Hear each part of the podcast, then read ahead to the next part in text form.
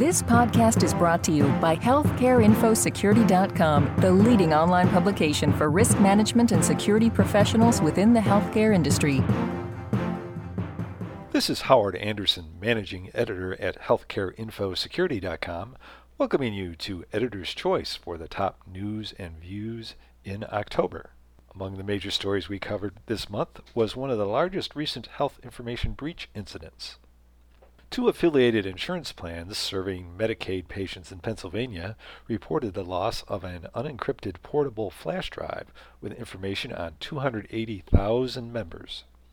The drive included members' health plan ID numbers and certain health information, according to Keystone Mercy Health Plan and AmeriHealth Mercy Health Plan. It also included the last four digits of about 800 members' Social Security numbers, plus complete Social Security numbers for seven others. The health plans notified all affected individuals about the incident and offered free credit monitoring to those whose Social Security numbers, either in whole or in part, were on the drive. The information was put on an unencrypted portable flash drive so that the data could be available as part of testing a new hardware solution, and the drive was later lost in our corporate offices, according to a statement from the companies.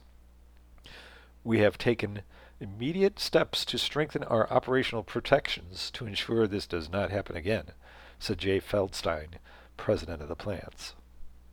In this month's featured blog, I discussed the issue of disciplining hospital employees who snoop at the records of patients. The issue has been in the news lately because of two incidents handled in very different ways. Miami Valley Hospital in Ohio recently sent a letter to an accident victim informing him that four employees inappropriately accessed his medical records. The victim was in the news when he was involved in a spectacular car crash captured by police video.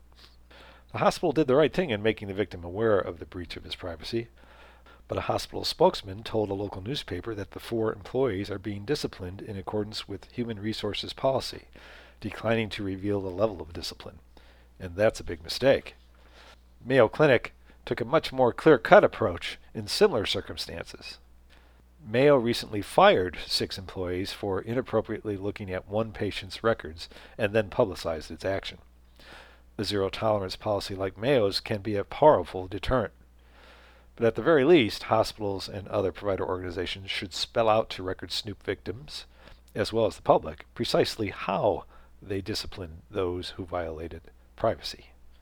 I'll be back after a short break to tell you about the rest of our monthly review. Are you responsible for your institution's regulatory compliance program? Do electronic medical records, patient privacy, or data breaches keep you up at night? Do you have any certifications which require continuing professional education credit hours? The solution to your problems may be the healthcareinfosecurity.com educational webinar library. You'll find plenty of courses that align with your core responsibilities. Visit healthcareinfosecurity.com for more information on how to access these webinars.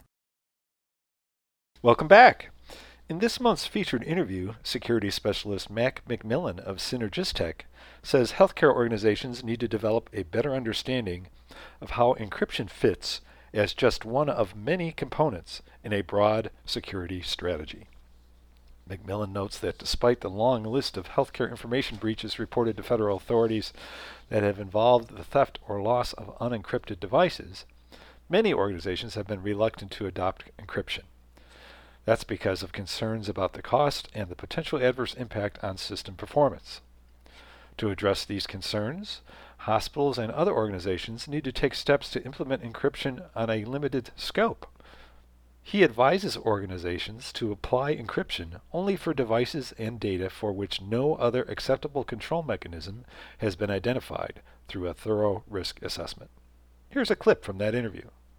One of the things that we, we should realize about encryption is that it is just one of the tools in our toolbox, if you will, in a, in a what I call the old-fashioned defense in depth strategy for protecting data or protecting uh, systems from you know, unauthorized access. And so, first thing I, we shouldn't do is we shouldn't address encryption as a point solution. In other words, we shouldn't just say I need to encrypt everything without taking into consideration the other pieces of the puzzle and making sure that encryption is part of a, a greater strategy as opposed to a, a single program element. be sure to check out healthcareinfosecurity.com for all the latest news, interviews, blogs, and more. This is Howard Anderson. Thanks so much for listening. This podcast has been brought to you by healthcareinfosecurity.com. For more interviews, breaking news, research, and educational webinars, please visit www.healthcareinfosecurity.com.